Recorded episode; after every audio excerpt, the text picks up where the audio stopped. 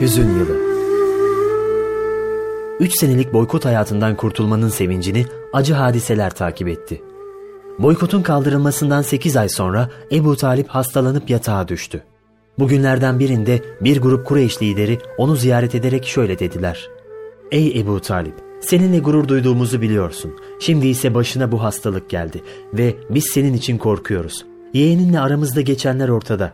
Onu yanına çağır. Söyle de bizi dinimizle barış halinde bıraksın. Ebu Talip, Efendimiz'i yanına çağırıp onların teklifinden bahsedince Peygamberimiz müşriklere ''Peki, öyle olsun ama bana bir tek söz verin. Bütün Arap ve İranlıları yönetiminiz altına alabileceğiniz bir söz.'' dedi. Ebu Cehil, babanın üzerine yemin ederim ki bu vaatler için bir değil on söz veririz dedi. O zaman Resulullah, Allah'tan başka ilah yoktur demelisiniz ve ondan başka taptığınız her şeyden vazgeçmelisiniz deyince ellerini çırparak tepki gösterdiler ve Muhammed tanrıları bir tek tanrı mı yapacaksın? Senin teklifin gerçekten de çok acayip dediler. Sonra da kendi aralarında bu adam istediğimiz hiçbir şeyi bize vermeyecek. O halde kendi yolumuza gidelim ve Allah aramızda hükmünü verinceye dek babalarımızın dinine uymaya devam edelim dediler. Onlar gittikten sonra Ebu Talip Peygamber Efendimiz'e ''Ey kardeşimin oğlu, gördüğüm kadarıyla sen onlardan kötü bir şey istemedin.'' dedi. Bu kelimeler Efendiler Efendisi'nin kalbini amcasının Müslüman olması isteğiyle doldurmuştu. Ona yaklaştı ve şöyle dedi. Amca, o kelimeleri söyle ki mahşer gününde senin için şefaat edebileyim. Ey kardeşimin oğlu, Kureyşlilerin bu kelimeleri ölüm korkusuyla söylediğimi düşüneceklerini bilmeseydim onları söylerdim ve seni de memnun ederdim diye karşılık verdi. Efendimiz sallallahu aleyhi ve sellem üzgündü. Çok sevdiği amcasının iman etmeden vefat etmesini hiç istemiyordu. Aradan birkaç gün geçmişti ki Ebu Talib'in hastalığı arttı. Peygamber Efendimiz ve amcası Abbas onun başındaydılar. Ebu Talip vefat edeceği sırada kardeşi Abbas dudaklarının kıpırdadığını görünce kulak kabarttı. Onun kelime-i tevhidi söylediğini duyar gibi olunca Efendimiz'e ''Kardeşim Ebu Talip senin söylemesini istediğin tevhid kelimelerini söyledi.'' dedi. Peygamberimiz ise gözyaşları arasında ''Ben duymadım.'' buyurdu. Allah Resulü sallallahu aleyhi ve sellem amcasının iman etmeden vefat etmesine çok üzülmüştü. Ebu Talip, Efendimiz'i öz evladından daha çok seviyordu. Müşriklere karşı her şeyi göze alarak onu hep korudu. Artık Efendimiz sallallahu aleyhi ve sellem büyük bir himayeden mahrum kalmıştı. Ebu Talib'in vefatının ardından Allah Resulü bir başka büyük acıyla sarsılacaktı. Sadık ve vefakar eşi, can yoldaşı Hazret Hatice çok hastaydı. Peygamberimizin kalbinde tarif edilemeyecek bir hüzün vardı. Hasta yatağında çok bitkin bir halde yatıyordu mübarek eşi. Bir zamanlar Mekke'nin en zengin kadınıyken şimdi açlık ve sıkıntı içinde iki büklümdü. Gözlerinde derin bir endişe gizliydi Hatice annemizin. Öleceğine üzülmüyordu. Aksine ölümü ebedileşmek olarak kabul ediyordu. Tek hüznü efendiler efendisinden ayrılacak ve onu dünyadaki türlü sıkıntılarla baş başa bırakacak olmaktı. Ama Allah'ın takdiri böyleydi. Her ikisi de bir diğerinin halini düşünerek hüzünleniyordu. Ebu Talib'in vefatının üzerinden henüz üç gün geçmişti ki Hazreti Hatice'nin hastalığı daha da arttı. Ve müminlerin annesi peygamberliğin 10. yılının Ramazan ayında Kadir gecesinde vefat etti. Zaten o her yönüyle ilkleri yaşamıştı. Allah'a ve Resulüne ilk iman eden, Efendiler Efendisiyle ilk abdest alan, onun arkasında ilk defa namaz kılan oydu. Allah Resulü'nün hanesindeki ilk şehit de o oldu. Mübarek eşinin namazını Peygamber Efendimiz kıldırdı ve Hacun kabristanındaki mezarına kıymetli eşini bizzat kendi yerleştirdi. Mezarın üzerini de toprakla yine o kapattı. Gözleri yaşlı, hanımını örten kara toprağa uzun uzun seyretti. Hatice validemizin vefatıyla peygamberimizin ve Müslümanların acısı bir kat daha arttı. Üst üste gelen bu acılardan dolayı Allah Resulü bu yıla hüzün yılı adını verdi. Mübarek eşinin vefatından sonra Efendimiz sallallahu aleyhi ve sellem evinden çok daha az çıkar olmuştu. Dışarı çıktığı vakitlerde de Cebrail'in getirdiği yeni emirleri müminlere açıklıyordu.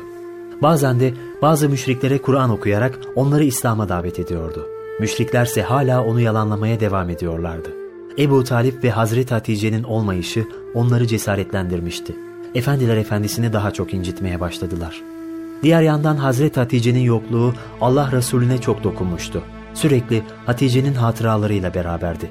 Allah Resulü'nün hem annelik hem de babalık yaptığı kızları da annelerinin vefatıyla boynu bükük kalmışlardı. Özellikle peygamber kızlarının en küçüğü Fatıma sık sık Efendimiz'e annesini soruyordu. Allah Resulü de kızlarını Cebrail'in Hazreti Hatice'ye Rabbinden selam getirdiğini ve onu cennette inciden bir köşkle müjdelediğini söyleyerek teselli ediyordu. Hazreti Hatice Allah'ın selamına ve Resulullah'ın övgüsüne nail olacak derecede faziletli bir kadındı. O sadık ve vefalı bir eş, her yönüyle örnek bir anneydi. Allah Resulü göklerin en hayırlı kadını İmran'ın kızı Meryem, yeryüzünün en hayırlı kadınıysa Hüveylid'in kızı Hatice'dir diyerek övdüğü eşini hiç unutmadı. Ömrü boyunca hep onun faziletlerinden söz etti.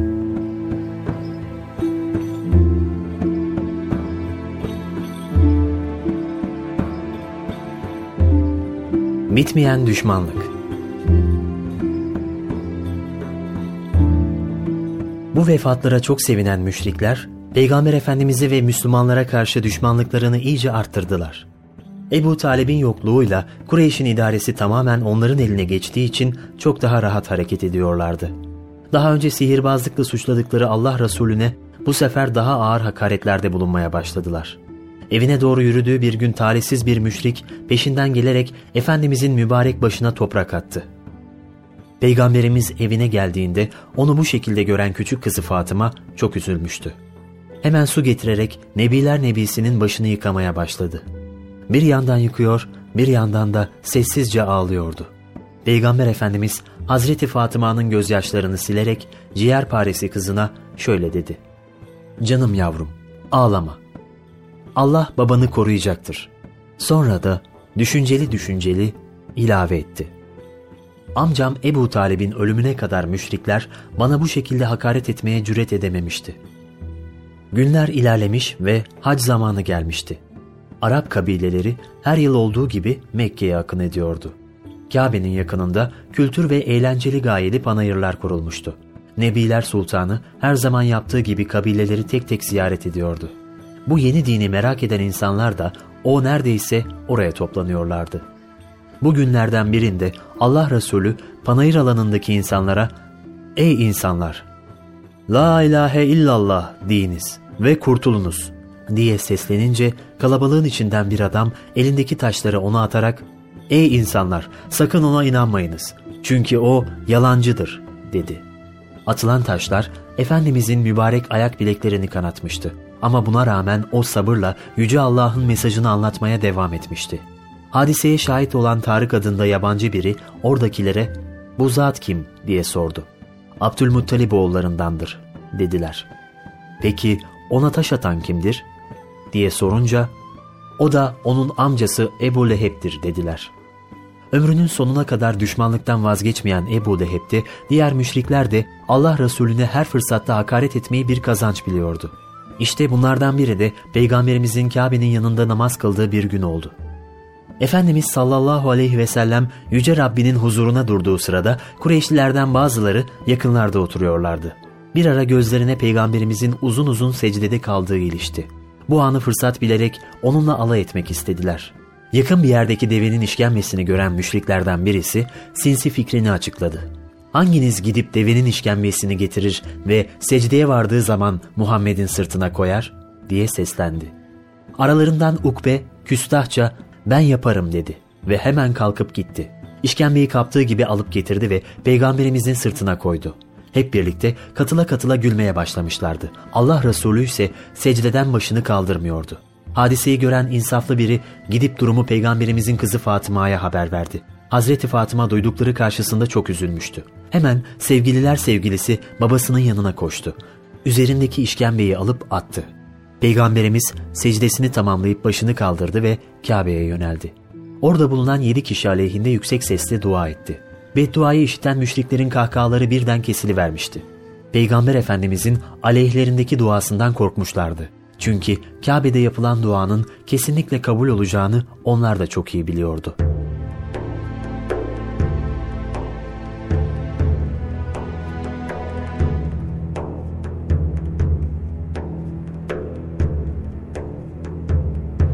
Taif Günleri Müşriklerin artan hakaretlerinin ardından Allah Resulü sallallahu aleyhi ve sellem Mekke'nin sıkıntılı ortamından biraz uzak kalmak ve görevini başka yerlerde yapabilmek ümidiyle Mekke dışına çıkmaya karar verdi. Evlatlığı Zeyd'i de yanına alarak Taif'e gitti. Orada 10 gün kadar kalarak puta tapan halkı Allah Teala'nın varlığına ve birliğine iman etmeye çağırdı. Fakat Taif'teki görüşmelerin ardından ona yardım etmeye istekli bir kişi bile çıkmadı. Taifliler gençlerinin Müslüman olmalarından korkarak Peygamber Efendimizin teklifini kabul etmediler. Ona Allah senden başka peygamber olarak gönderecek birisini bulamadı mı? Bizim yurdumuzdan çık da nereye gidersen git dediler. Sonra da Peygamber Efendimiz sallallahu aleyhi ve sellemle alay ettiler. Bununla da kalmayıp halkın serseri takımını onun geçip gideceği yolun iki tarafına oturttular. Bu terbiyesiz kişiler Resulullah aralarından geçerken attıkları taşlarla onu yaraladılar. Bu sırada Zeyd büyük fedakarlıklarla Efendimiz'i korumaya çalıştı. Atılan taşlara kendi vücudunu siper etti. Fakat buna rağmen Nebiler Nebisi'nin mübarek ayakkabıları kanlar içinde kalmıştı. Zeyd'in ise başı yarılmıştı. Binbir güçlükle Mekkeli Utbe ve Şeybe'nin bağına sığındılar. Allah Resulü sallallahu aleyhi ve sellem kendisinden önce Zeyd'in yarasıyla ilgilendi. Bahçedeki bir asmanın gölgesinde oturup biraz dinlendikten sonra iki rekat namaz kıldı ve ellerini semaya kaldırıp Yüce Allah'a dua etti. Her şey senin rızan içindir ve bütün güç, kuvvet senin elindedir. Bu sırada Efendimizin uzak akrabası olan bahçe sahibi kölesi Addas'la biraz üzüm göndermişti. Peygamberimiz üzümü yerken besmele çekince bir Hristiyan olan köle Addas duyduğu bu söz karşısında şaşırdı ve daha önce burada böyle bir söz duymadım. Bu nasıl sözdür dedi. Efendimiz sallallahu aleyhi ve sellem tebessüm ederek Addas'a nereli olduğunu sordu. Addas, Ninova halkındanım deyince Resulullah kardeşim Yunus'un memleketinden buyurdu. Addas merakla Efendimiz'e Yunus'u nereden bildiğini sordu. Allah Resulünden aldığı tatmin edici cevaplar ve son peygamber hakkında rahiplerden duyduğu bilgiler Addas'ın iman etmesine yetmişti. Efendimiz ve Zeyd bu tehlikeli bölgeyi kısa bir süre sonra terk ettiler. Nazik yüreği çok incinmiş olan Nebiler Nebisi dalgın bir halde Mekke'ye doğru ilerliyordu.